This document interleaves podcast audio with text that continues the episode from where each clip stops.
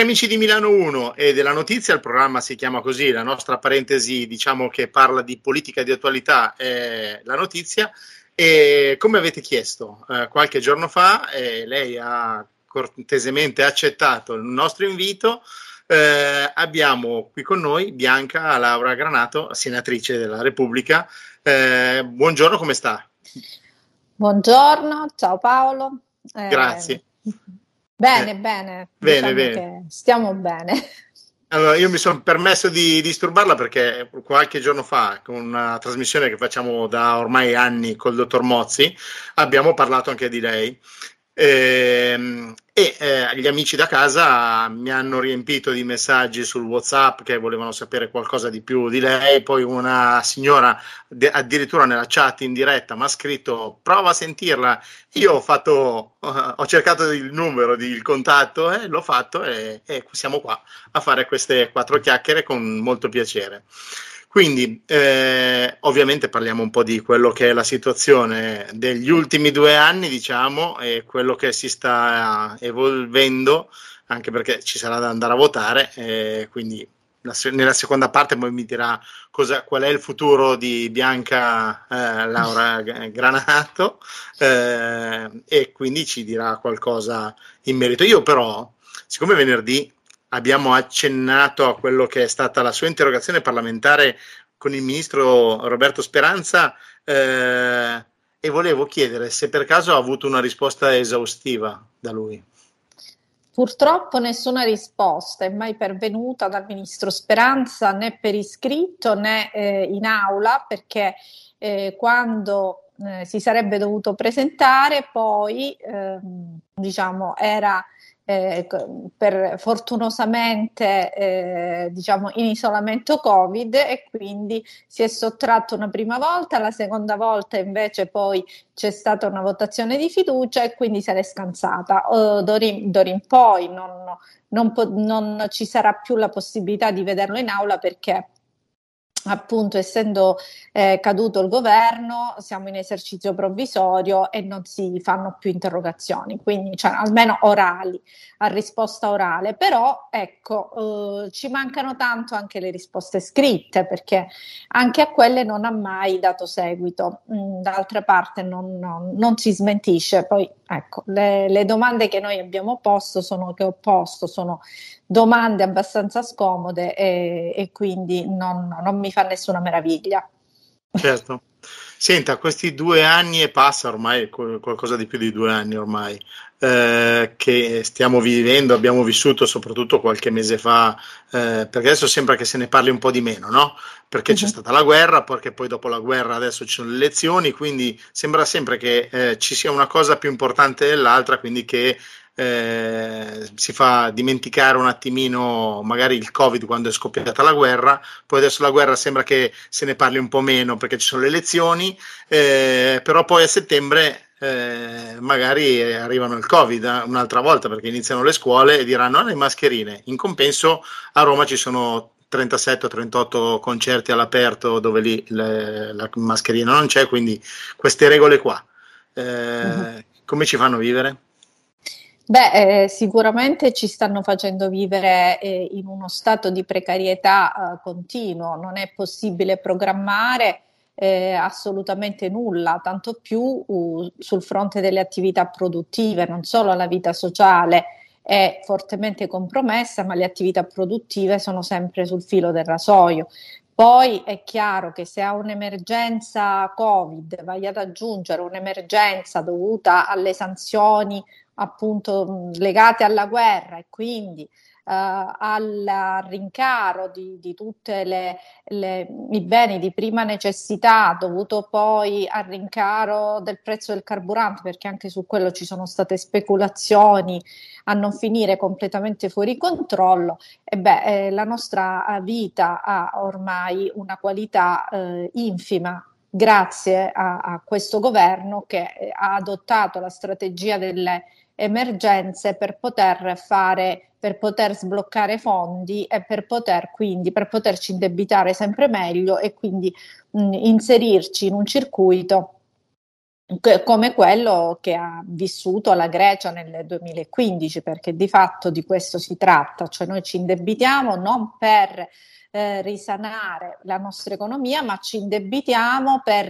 riformare in peggio eh, diciamo, ehm, tutti i comparti eh, della pubblica amministrazione eh, e quant'altro eh, nel senso di eh, ridurre i diritti, negarli, eh, esercitare una forma di controllo sociale ehm, oppressivo e, e, quindi chiaramente insomma farci vivere un'esigenza grama eh, è sempre precaria, eh, priva di qualsiasi prospettiva, sia economica sia eh, sociale di, di, qualsiasi tipo. C'è anche da dire magari che rispetto della Costituzione e della libertà sono andate un po' eh, diciamo per la tangente, no?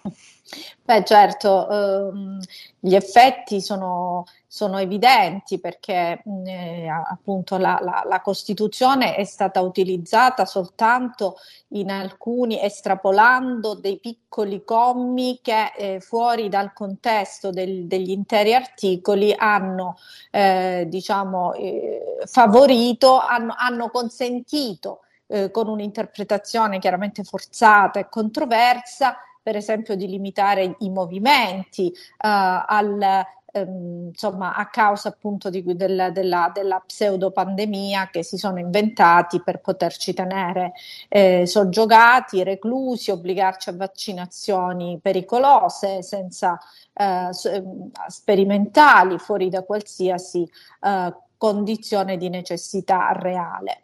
Certo, senta, lei è molto attenta anche a quello che riguarda i bambini, giusto? La, la vaccinazione, sì. ecco. E quindi eh, può dirmi anche qualcosa in merito a questo pensiero verso i ragazzi, Beh, verso i bambini? Io sono veramente addolorata perché proprio ieri eh, ho dovuto presentare un'ennesima interrogazione parlamentare sul uh, progetto Erasmus, perché anche per accedere al progetto Erasmus sono richieste tre dosi di vaccino, quindi a ragazzi di scuola superiore eh, per poter eh, appunto accedere a questo progetto che sapete bene essere una opportunità di frequentare eh, altri, ehm, altri, istituti eh, fuori dalla, dalla, dal nostro paese, dai confini del nostro paese, ehm, eh, in altri paesi anche europei, eh, è richiesta addirittura, oltre a, a, una serie di altri requisiti, eh, la terza dose, cioè non, non solo le, le due dosi, ma anche la terza che poi per dei ragazzi eh, è qualcosa di incredibile, cioè voglio dire, oltre ad essere eh, gravissimo, io ritengo che venga, ehm, che venga imposta a tutta la popolazione, magari adulta, ma anche anziana, eh, imporla a dei ragazzi che dal Covid non rischiano, non hanno mai rischiato nulla, è veramente ancora più criminale. Certo. Senta, eh, ultimamente in questo, in questo, periodo si ha anche l'idea che alcune cose vengano fatte solamente per un profitto economico. Eh, è uno sbaglio che qualche persona tipo me eh, e anche tante persone che sento eh, che vedano questo, questo eh, ipotesi, cioè di fare certe cose per un profitto economico e basta, ma non per un bene, diciamo, eh, della cittadinanza. Beh, sicuramente così.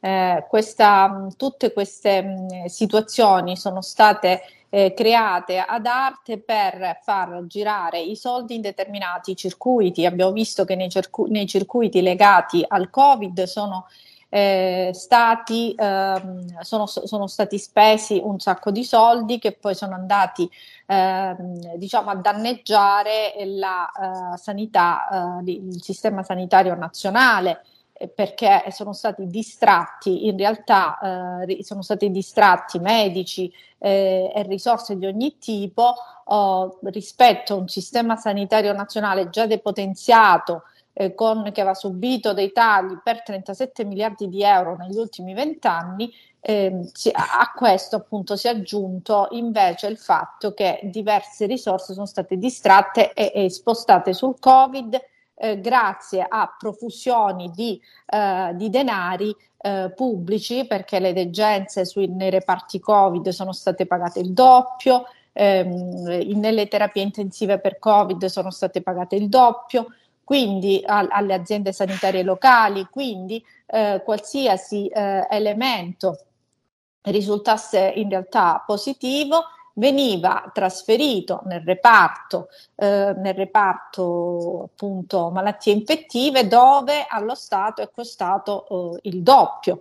Pensiamo poi a tutti i soldi spesi per i medici vaccinatori, cioè noi non abbiamo paradossalmente medici eh, nei, pronti, nei, nei, pronto soccorso perché se ne scappano da, dal pronto soccorso perché i turni sono massacranti nelle condizioni attuali eh, abbiamo, e poi con i protocolli pure d'accesso, sempre con queste verifiche, tamponi e quant'altro.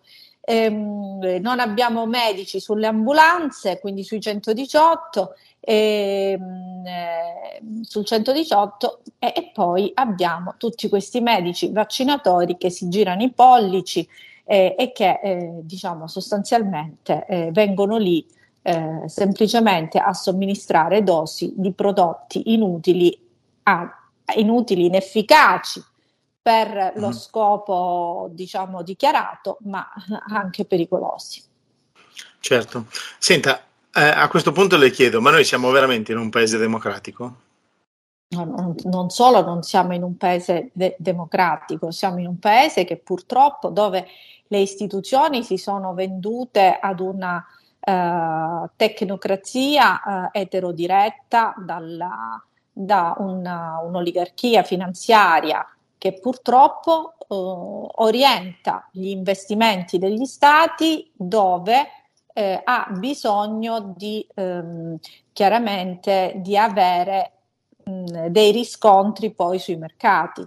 Tanto per dire, le, nei, nelle, la spesa appunto nelle farma eh, per i vaccini è una spesa che consente a queste grandi eh, aziende di esibire dei bilanci in positivo e con delle prospettive, eh, diciamo, delle prospettive rose ai loro eh, investitori e quindi di gonfiare in qualche modo quelle che sono, uh, quelli che sono, diciamo, di creare delle grandi bolle speculative su dei prodotti che abbiamo visto. Cioè, questo perché? Perché in realtà per i vaccini gli stati eh, cosa fanno? Mettono eh, in conto capitale, quindi prevedono eh, a bilancio determinate cifre, quindi determinate spese, per cui ehm, eh, per questa medicina preventiva, tra virgolette, ehm, chiaramente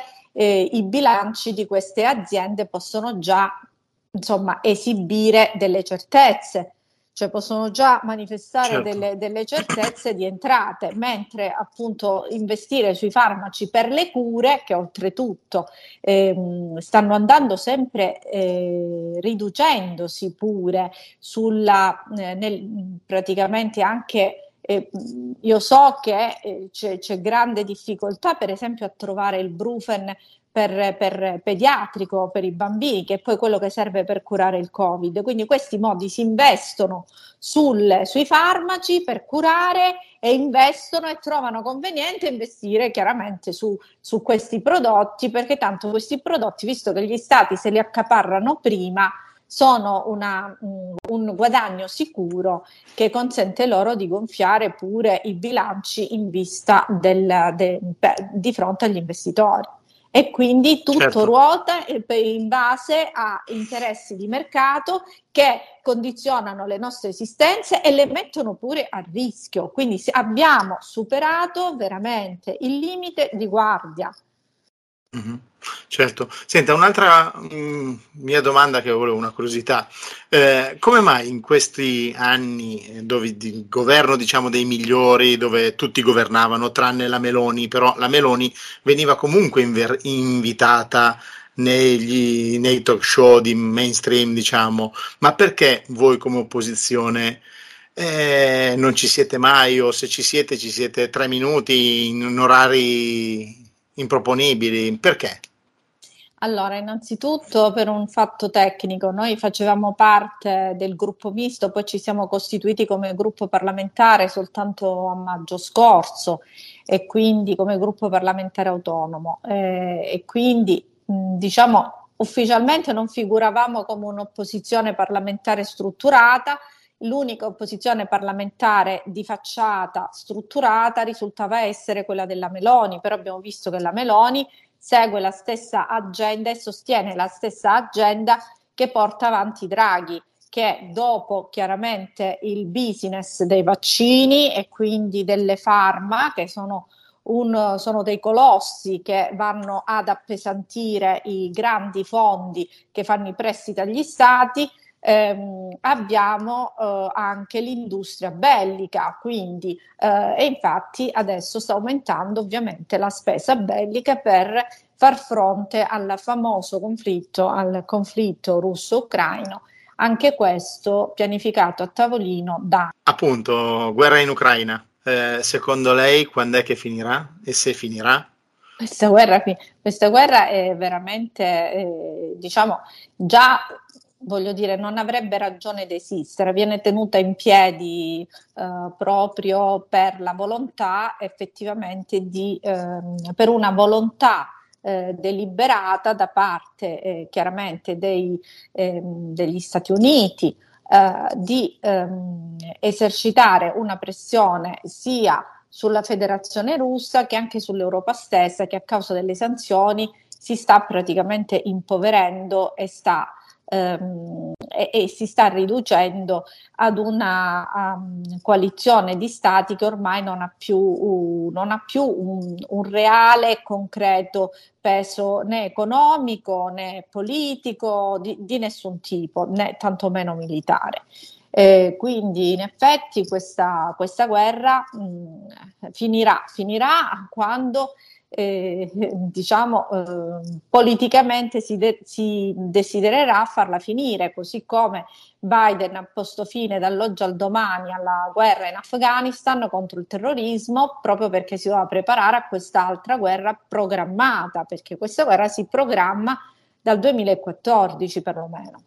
Sì, certo. Quando c'è stato, sapete benissimo, il colpo di Stato eh, sì, sì. in Ucraina. Eh, anche perché con la diplomazia si poteva evitare totalmente questa guerra, no? C'è un po' di diplomazia da parte degli stati europei, no? No, ma, no, ma non c'era, c'era, era pianificata, si voleva arrivare, si doveva arrivare a questo conflitto perché la Nato già eh, ci lavorava su dal 2014, ecco, da quando c'è stato il colpo di Stato in Ucraina che si prepara questa, questo, questo epilogo. Ehm, e quindi, insomma eh, gli, eh sì. gli, accordi di Minsk c'erano stati, insomma, c'erano stati, nessuno ha fatto in modo che venissero rispettati, che eh, le città, che i, le regioni del Donbass non venissero pesantemente discriminate e attaccate, così come sono state, e che quindi la Russia, sia pur tardivamente, dovesse poi intervenire a loro difesa in qualche modo. Quindi ehm, questa, questa guerra, insomma, voglio dire, è, è un atto proprio voluto e quindi eh, rispetto al quale noi ci dovremmo ribellare, no? se avessimo un minimo certo. o quantomeno dovremmo prendere le distanze perché noi abbiamo una Costituzione che da questo di, punto di vista ci tutela perché prevede appunto che, De- mh, che la guerra no, non possa, cioè che l'Italia ripudia la guerra come strumento per risolvere le controversie eh, internazionali eh, e quindi insomma non, no, noi eravamo tutelati da questo punto certo. di vista, però ormai certo. la Costituzione è carta straccia notoriamente da quando sì, c'è sì. questo Anche governo in particolare. Comunque c'è uno Stato dalla, anche perché c'è uno Stato dall'altra parte dell'oceano che eh, bombardava dicendo che quei bombardamenti portavano alla democrazia. Certo, no. che, che, si ritiene, eh. ritiene di, poter, di, potersi ergere a gendarme eh, mondiale eh, imponendo oh, diciamo, la, propria, la, la, la, misura della propria, ehm, come dire, mh, delle, delle, del, della propria concezione di democrazia come eh, il giusto mezzo al quale tutti si devono adeguare. Eh, beh, insomma, se questa è democrazia, beh, non lo so, proprio ieri hanno chiuso, oggi ho fatto un intervento in Senato, il canale YouTube eh, di, eh, della piattaforma Oval, Oval Media, che eh, era una sorta di Wikileaks europea, ehm, quindi dall'oggi al domani, quindi improvvisamente, e questo perché siamo in democrazia. Mm-hmm. Va bene, quindi ci aspettiamo che verrà chiuso anche Milano 1, no? Speriamo di no. speriamo di no. no Magari dopo scherzo. che vedono la mia intervista, Noi siamo anche una web radio, quindi la web radio non c'entra niente con... Eh, vabbè, comunque ci si può vedere non solo su YouTube, anche sul sito ufficiale, sulla web radio, su Spotify, sentire, quindi voglio dire, se chiudono dall'altra parte cioè, avremo le altre cose. Va bene. Senti, allora il 25 si va a votare, 25 di sì. settembre. E sì, voi cosa sì. fate? Lei cosa fa? Allora, dunque, eh, io sono entrata in Ancora Italia, eh, una nuova formazione politica che ha a sua volta eh, costituito una coalizione assieme a, al Partito Comunista di Marco Rizzo, ad Antonio Ingroia, Azione Civile, a Rinascita per l'Italia, eh, Stefano D'Andrea ehm, che si chiama Italia sovrana e popolare. E quindi adesso eh, durante questa fase estiva stiamo lavorando alla eh, stesura, quindi alla determinazione dei collegi e quindi con le liste eh, perché poi dovremmo procedere proprio nelle due settimane a cavallo di Ferragosto, ovviamente, alla raccolta delle firme con oltre che i problemi inerenti al fatto che eh, chiaramente la gente è in ferie, ma abbiamo problemi di carattere logistico anche spiccioli. Il Ministero dell'Interno non ha ancora neanche pubblicato il PDF dei moduli per la raccolta firme, non, non abbiamo, abbiamo, poi difficoltà chiaramente perché ci saranno tante tipografie che chiuderanno durante questo periodo eh, per poter fare gli stampati e quindi procedere. Cioè, veramente ci hanno messo nelle condizioni innanzitutto di fare queste, eh, queste riunioni, di unirci in maniera eh, così affazzonata, cioè con, con, grande difficoltà. Poi, senza essere stati sondaggiati prima, quindi fare queste liste, quindi completamente alla cieca.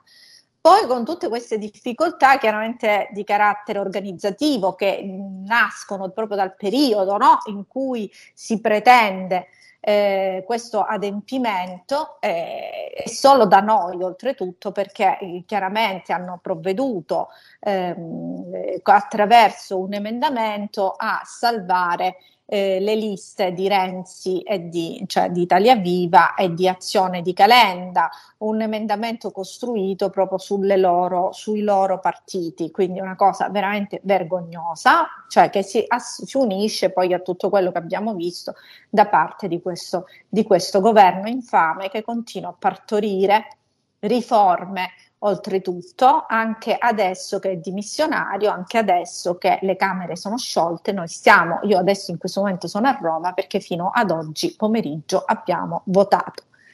E mhm. quindi, insomma, cosa, cos'altro si può aggiungere? Addirittura avranno il coraggio di licenziare anche la riforma tributaria e, e quindi mh, non si fermano di fronte a nulla a ah, nulla. avevano detto che se saltava il governo si bloccava tutto, invece non, non, si blocca niente. No, non si blocca niente perché poi ci sono alcuni decreti che sono in scadenza e loro col pretesto del piano nazionale per la ripresa e per la resilienza ci hanno imposto una sorta di, uh, di piano di riforme che eh, diciamo assomiglia tanto uh, a quello di un, di un MES, cioè quindi uh, siamo messi veramente male. La gente non sa niente perché la maggior parte della gente giustamente viene disinformata ad arte quotidianamente. Ehm, io vedo co- quale informazione pubblica passa? Nulla, cioè perché voi mai vedete in televisione che si parli di queste riforme, di tutto quello che sta succedendo? No. Non ne parla mai nessuno. certo. oggi è passato il decreto infrastrutture, poi ci sarà il decreto concorrenza, ehm, che appunto è quello dove chiaramente ci sono delle, mh, si favorisce la... Eh, eh, la privatizzazione della la gestione priva- privata dei servizi pubblici e quindi non si favorisce, cioè praticamente si rende quasi impossibile eh, una gestione pubblica di alcuni servizi, come vabbè, insomma, una, una, cosa incredibile quello che sta succedendo. Di cui non ci avvisa, certo. non ci informa nessuno. Ecco, ci sarà questa riforma dei tributi, eh, e quindi questi soggetti continuano a lavorare sotto traccia, nel silenzio e poi chiaramente con tra eh, la questione delle elezioni, la questione de- della guerra, poi tutti i giorni hanno ripreso adesso con il, il mh, mm, eh, la, la, abbattere sul Covid, quindi continuamente fanno uscire nu- numeri eh, di tutti i contagiati, la quarta dose, cioè mh, fanno di tutto per, per creare caos, caciara, eh, suggestionare le persone perché non capiscano nulla di quello che succede e che quindi presi dalla paura, dal terrore, da, vadano a fare quello che loro gli dicono di fare senza pensare in realtà che tutto quello che chiedono di fare non ha un, assolutamente un senso logico. Certo, no, no, io ho paura che a, a, settembre, quando c'è la ripresa delle scuole, diranno ancora ai ragazzi mettete la mascherina per entrare a scuola. Eh, ma sicuramente sarà così, non, non ho dubbi. Ancora sui mezzi di trasporto siamo costretti a portarla la mascherina eh, e quindi, insomma, è una tortura proprio che eh, serve anche come una sorta di abitudine all'obbedienza, a frenare determinate, eh, come dire, anche determinate libertà anche di espressione. Io mi rendo conto della differenza che c'era quando intervenivo in Senato con la mascherina, che veramente soffocavo perché hai un minutaggio già tiranno, e, e, poi eh, rispetto a quando ora non ce l'ho, cioè ora mi sento cioè posso parlare, libera, cioè, certo. ma è una cosa incredibile. Guarda. Certo. Va bene. Senta, io la ringrazio tanto per queste quattro chiacchiere che abbiamo fatto insieme. Spero di eh, con, collegarci ancora presto, almeno ci tiene aggiornato anche sulla questione firme, non firme, sì. eh, in modo tale che teniamo anche noi aggiornati i nostri amici che ci seguono, amici e amiche che ci seguono, che sono abbastanza, diciamo, belli numerosi, quindi eh, ci seguono volentieri. E quindi l'invito è quando vuole ci colleghiamo e facciamo un aggiornamento sulla situazione, se, se va bene. Okay. Grazie. Certo, allora, grazie. Buon, Ok, grazie, buon lavoro e ci sentiamo e ci vediamo alla prossima. Grazie, ciao, alla grazie, prossima. Grazie, arrivederci. Arrivederci. Grazie.